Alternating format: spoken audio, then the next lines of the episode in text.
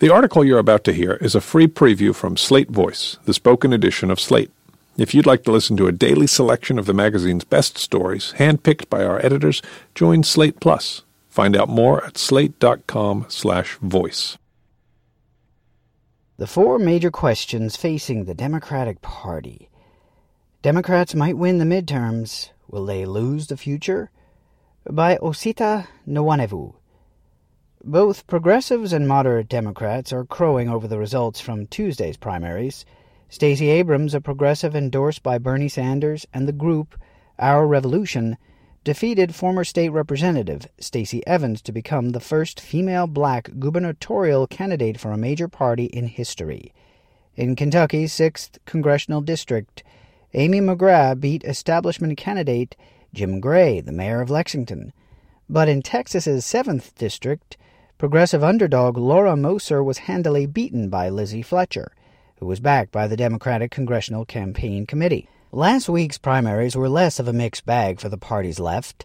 A slew of establishment incumbents were defeated in Nebraska, Pennsylvania, Idaho, and Oregon by progressives, including Pittsburgh's Sara Innamorato and Summer Lee, two members of the Democratic Socialists of America and John Fetterman, a Bernie Sanders endorsed candidate for lieutenant governor of Pennsylvania. The Washington Post's James Hohmann announced the next day that the far left is winning the Democratic Civil War, while noting that the victories by far left candidates are causing a new bout of heartburn among party strategists in Washington who worry about unelectable activists thwarting their drive for the House majority. Those strategists can and have pointed to victories by Doug Jones, Ralph Northam, and Conor Lamb as evidence that moderate candidates have a better shot of winning the competitive races the party needs to reclaim the House, and possibly the Senate, in November's midterms. The party's left wing generally retorts that a number of progressives did well in last year's legislative elections in Virginia, which saw remarkable wins from candidates like Danica Roem, a transgender woman and Lee Carter, a self described socialist. This infighting has coincided with the heightening of the ideological debate, dividing the two wings of the party. Potential 2020 contenders Cory Booker, Kirsten Gillibrand, Kamala Harris, Bernie Sanders, and Elizabeth Warren have all taken the 2016 Democratic primary and general election results as signs the party, or at least they themselves, should move left and have brought single payer the idea of a job guarantee, marijuana legalization, and antitrust policy, among other ideas, firmly into mainstream discourse. Veteran party operatives and a number of centrist commentators have, of course, pushed back hard. Analyses of these debates about the party's very near term and long term future are often a bit muddled this is partly because pundits tend to focus on the elections at hand and often overlook the impact particular electoral strategies might have on democratic policymaking over the course of years or decades. There are at least four related but distinct questions facing the party, each worth considering independently, which are routinely congealed together by commentators. What do Democrats need to do to win November's midterm elections? Results of the races that have taken place since the 2016 election don't provide a straightforward answer here. Democrats in general have outperformed Hillary Clinton and past special election results just about everywhere, and they retain an advantage in generic ballot polling. Both moderate and progressive candidates have done well, and all signs point to a Democratic wave, driven to a large extent by anti Trump animus, that will lift Democratic candidates of all stripes. Moderates will probably have an easier time winning in more conservative parts of the country, but the progressive victories we've seen should encourage the party's left and party leaders to think more ambitiously about who and where Democrats can run successfully. What do Democrats need to do to win in 2020? Trump's present unpopularity suggests he'll have his work cut out for him getting reelected in 2020. Of course, Democrats believed his election was all but impossible in the first place in 2016. They were wrong, and Trump will have the critical advantage of incumbency the next time around. The Democratic nominee in 2020 will have to avoid the mistakes made by the Clinton campaign. States like Wisconsin, Michigan, and Pennsylvania can't be taken for granted. The party will additionally have to figure out how to both slow the bleeding among white working class voters and elevate minority and particularly black turnout, which fell off from 2012 in critical areas. The most widely discussed strategy, making a sharp turn away from identity politics, neglects that last part of the equation. Any white working class votes recaptured that way might come at the expense of minority voters the party absolutely needs to win and bring to the polls. Alternatively, advancing an attention grabbing policy agenda compelling to both groups will likely pay off. Clinton didn't spend nearly enough of her time and resources advancing a clear economic message.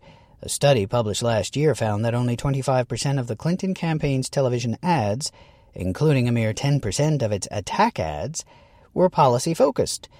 Every other presidential campaign since 2000 has devoted at least 40% of its television advertising to policy focused messaging. The Trump campaign devoted 70% of its. Polling on inequality and the government's role on the economy suggests that economic populism could appeal to both minorities who've borne the brunt of economic stagnation in their communities for many years, and however many white working class voters might value a hand making ends meet more than the expression of cultural grievances. Advancing bold, easy to understand proposals like Medicare for All and a job guarantee would at the very least distinguish the next nominee from nominees past to voters and non voters interested in hearing something new from the party and political discourse more broadly. What do Democrats need to do to build power against the Republican Party? The answer to this question isn't reducible to winning elections. Democrats can't meaningfully challenge Republican hegemony across large swaths of the country without moving the electorate left, or more accurately, finding a reliable voting base for Democrats among an electorate that is already more supportive of left leaning policies than Democratic politicians and pundits generally assume. That support hasn't translated reliably into electoral victories in part because liberals never built the kind of ideological infrastructure that grew and has sustained the American conservative movement. It was not at all obvious when Barry Goldwater was crushed by Lyndon Johnson in 1964, one of the largest presidential landslides in history, that contemporary American conservatism had a viable future in national politics but political developments and the creation of a sprawling network of conservative think tanks, publications, activists, and interest groups in the 1970s gradually created a reliable right wing constituency for conservative Republican candidates.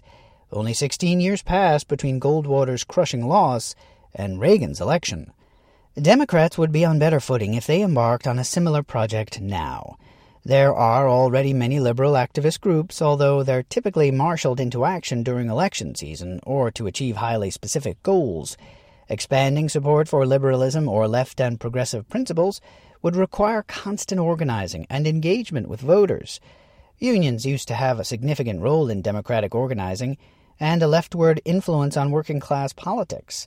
Both have waned with the decline of union membership and the party should take a serious interest in reviving organized labor. The rise of groups like Indivisible and the growth of the Democratic Socialists of America in places far outside of deep blue enclaves in the wake of 2016 have been highly promising. Their work won't necessarily translate immediately to progressives winning in deep red parts of the country, but activists who hold events and engage members of their community regularly help build exposure and credibility for progressive ideas, as do serious progressive candidates, even when they lose. What kinds of policy solutions should Democrats pursue for the problems facing this country? One of the most important issues on the minds of American voters, according to polling, is still health care. This reflects the mixed legacy of the Affordable Care Act whose positive impacts on access to health care have been undermined by design flaws and efforts by Republicans to dismantle the law's key provisions. Obamacare embodies the difficulties of centrist policy making, which tends to depend on Rube Goldberg mechanisms crafted as alternatives to the government, taking a more simple, direct role in addressing problems. These solutions are tricky to design, given to complex, unanticipated design failures, and are often difficult for their intended beneficiaries to understand and take advantage of. Nearly a decade after its passage, Americans are still confused by the ACA's subsidies, and many are overpaying for insurance as a result, as a study covered by Jordan Weissmann reported last year. Using the data from the National Health Interview Survey, the Michigan State and Urban Institute team estimated that 6.3 million non elderly adults bought their insurance coverage outside Obamacare's marketplaces in 2015. Almost 41% of them reported incomes between 100 and 400% of the poverty line, meaning they should have been tax credit eligible. Almost 19% earned less than 250% of the poverty line, meaning they would have qualified for special subsidized plans that lowered their out of pocket costs, like deductibles and copays. But for some reason, they said no thanks. It seems fairly obvious that some people are simply overpaying for coverage because they don't know any better.